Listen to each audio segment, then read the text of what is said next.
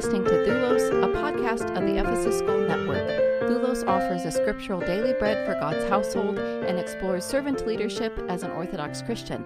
I'm Holly Benton, your host and executive director for the Orthodox Christian Leadership Initiative, and with me today is my co host, Father Timothy Lowe, former rector at the Tantur Ecumenical Institute in Jerusalem. Greetings and salutations, Father Timothy. Well, hello, Holly. Nice to be back with you. And you as well. So, Father, a while back I was in line at passport control entry for U.S. citizens, and I witnessed a man who spoke very little English as a second language. He was attempting to edge his way up the line.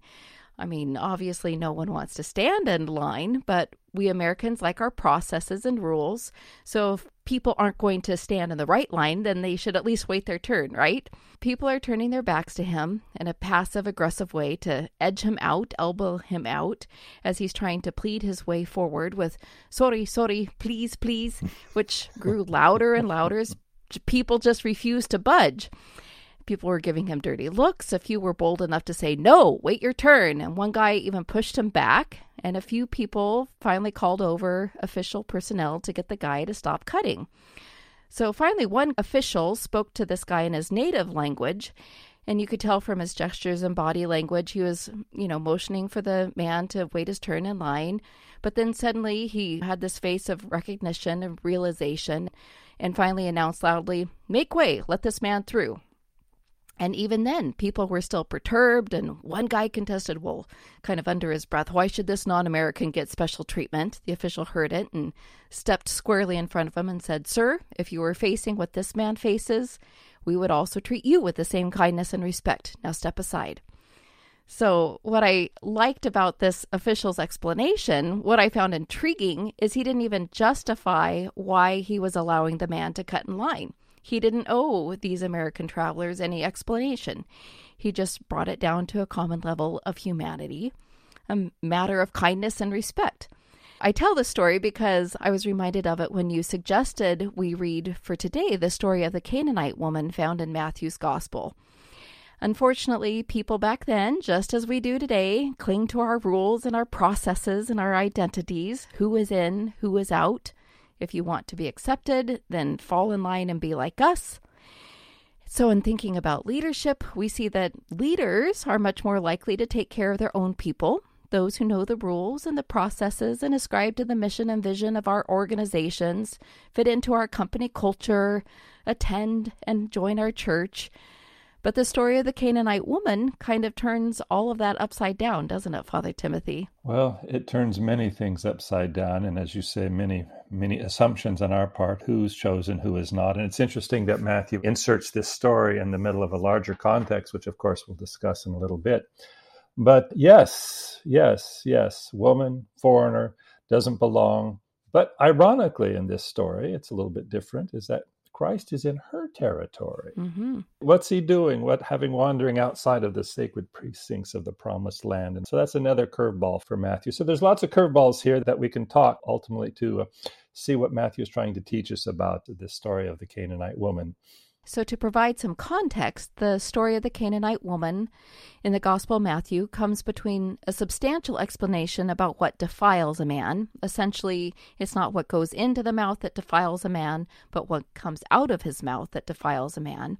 Then it's the Canaanite woman, followed by miraculous healings along the Sea of Galilee, then the feeding of the 4,000. And all of this is happening outside of Jerusalem. Like you said, he's in her territory. And Jerusalem, on the other hand, is the hub of Jewish culture where people ascribe to the rules and the processes and the mission of Judaism where we might expect Jesus to be. So, would you say a little bit more about the context of this story of the Canaanite woman? Well, again, compare what comes just before which you just described about the conversation that the scribes and Pharisees come to Jesus and uh, ask him a question. You see, they're complaining about his disciples. Why do they not adhere to the tradition of the elders? And this is what, for us Orthodox, because I want us to get the first punch in the gut to us, okay?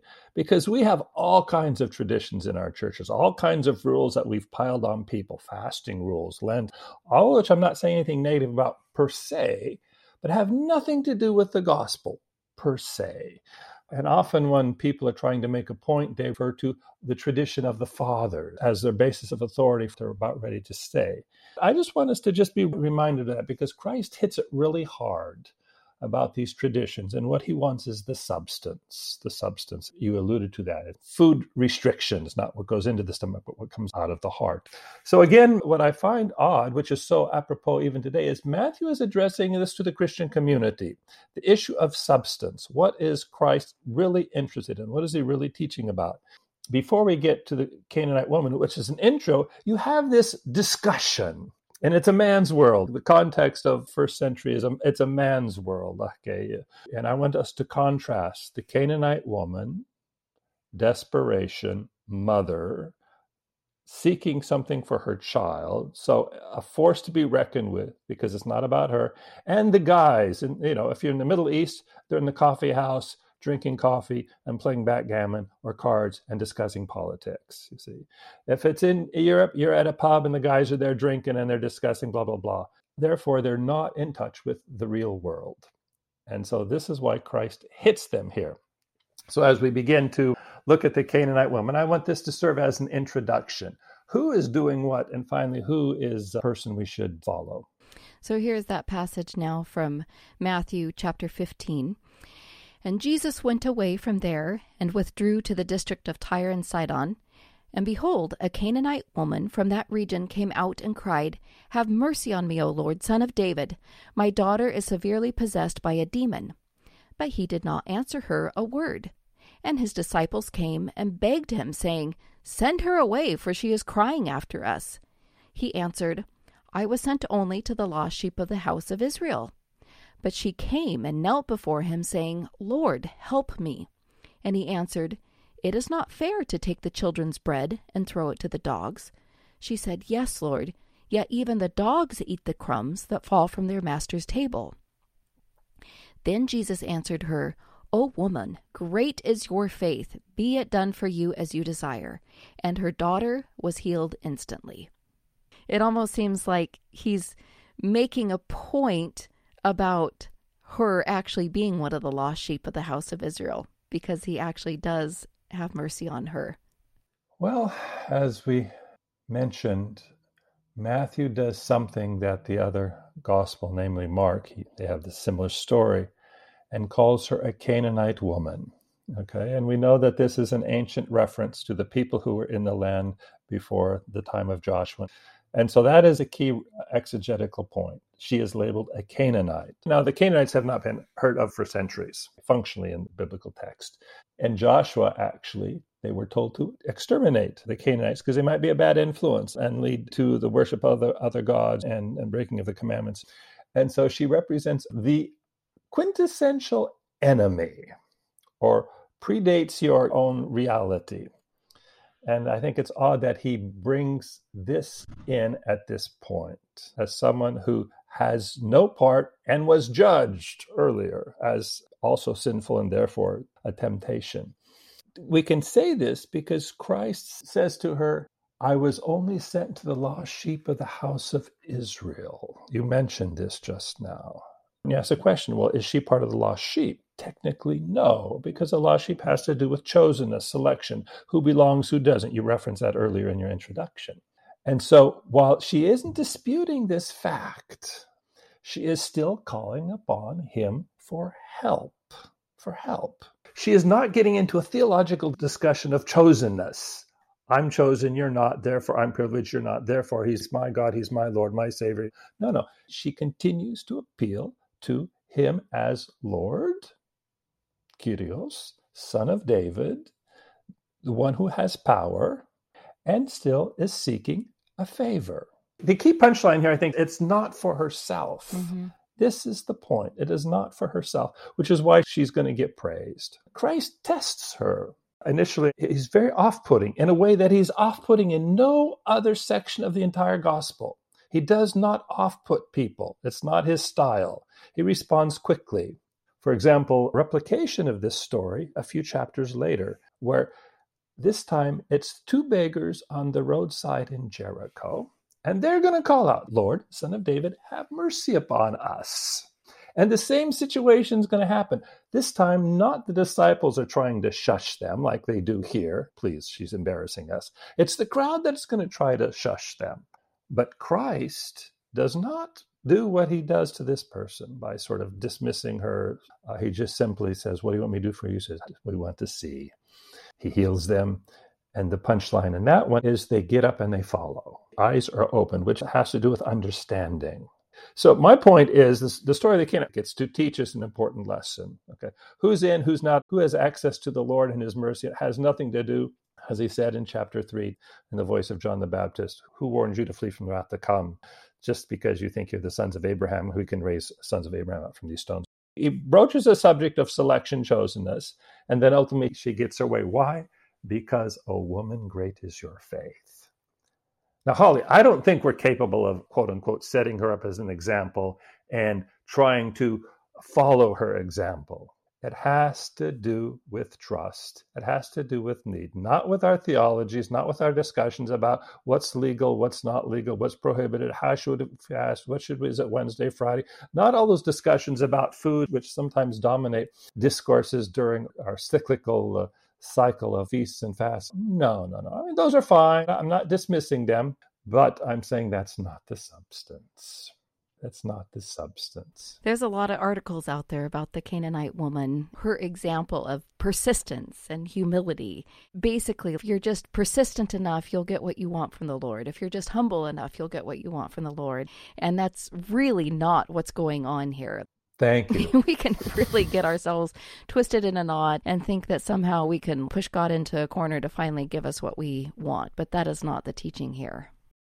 Come on, who doesn't negotiate with God in your hour of need? Everything's a negotiation because that's how we think things work. I can give examples not only in my own life, but even stories from my father.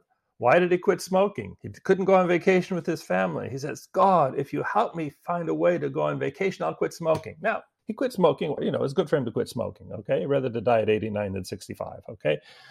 but I'm just saying the negotiation factor. No, no. It's about faith and choosing that way. And this is the idea of following Christ. The idea is let's have our eyes opened. Let's see and understand. Right. Do you think the gospel writer in Matthew uses this dialogue to just call out the presuppositions, the gross disdain for the other, for the outsider, for the Canaanites, the quintessential enemy. Just these are the attitudes that we have about the enemy. They are dogs to us. Absolutely. And I think Matthew does it systematically with those who finally are revealed that have faith, and the centurion and others, and even the ruler of the synagogue who's coming to him because he's powerless and his daughter's dying. They're systematic. The two blind men, which I just referenced, systematic. And this is in light of take chapter 14, where, you know, the story of Jesus walking on the water, and Peter challenges him, If you let me come and walk on the water, and then he fails, and then Christ challenges him about his little faith. That little faith is systematic with the inner group. And that's why at the end of Matthew, it's depressing because after all of that on the mountain, and there he is, and it says they worshiped him and they still doubted. It they still doubted. What is Matthew saying? That he doesn't give us a break. In other words, he doesn't want us to be cocky and egocentric and assume that we are on the inside. That you can have gone through the whole 28 chapters, all through the events of Jerusalem, witnessed everything, but you still may have doubt. Little faith. See, little faith. I think that's the Christian's problem. It's not unbelief, it's little faith little trust, and therefore you remain a problem, a stumbling block to yourself. Yes, desperation's a good thing because it brings us to our knees. That's right. Helps us get our priorities straight, that's for sure. Well, it gives us the opportunity. That's right. What's amazing is we understand the story about dogs and crumbs. A rule in my house is the dog gets the crumbs. You leave crumbs anywhere, they belong to him. He's a scavenger, okay? He just wants the crumbs. He's not asking for anything else. But my point about the crumbs is what do we offer God? And ultimately, do we offer just the crumbs, our leftovers of our time, our energy, of, our material possessions? Uh, what do we give people? Do we give them just the, the few moments a day, be it our children as parents, be it neighbors? all the stuff that really doesn't require anything from us, our excess. This idea that she is only asking not much from Christ, just the crumbs, that we would show compassion towards just an unclean animal. Because, you know, in the context of the story, a dog is an unclean animal, not the adorable pet, that much a part of our lives. So, this point of what are we offering? What are we giving to others? And often they just want something small and insignificant. And we just have to even stop and sometimes question why don't we give them more? Or do we even stop and are aware that we can do just the smallest thing to help another human being? I remember when I was asked to be the rector at Tantur and got to know the employees and difficult lives because most of them were Palestinians crossing the checkpoint from Bethlehem, most of them Christian, a few Muslims, and they live very difficult lives. And all of a sudden, I was in the power as their boss to help them even a little bit to improve their life. And it required nothing of me and of the institution and the funding of the institution because, you know, everything is business salary based. What can we afford? But realize that how little was being done to ease the struggle of their daily life. And if you just eased it a little bit, which required nothing other than just paying attention and saying, okay, I can read or I can find the funds to do this and so on. And not only were they grateful, 10 years later, they're still grateful because someone cared enough just to do even the simplest things that showed compassion and love, not arrogance, not condescension. We are equals doing the same thing. And they were the soul of the place, of this institute that was also a community of diverse people coming from short periods from all around the world. Without them, the place had no soul because they were the constant element that was there. If you know anything about Palestinians' hospitality, it's legendary. They have taught me more about what it means to be hospitable than any other people. Again, the outcasts, the outsiders, the ones on the other side, Father Tim, it's always a joy and a pleasure to speak with you and open the Gospels together, and they're rich, rich for discussion. A pain in the tusik. a pain in the backside, because that's what the Hebrew word tahat means. It means from the back. but to whom shall we go? That's right. Thank you, Father. Sure enough.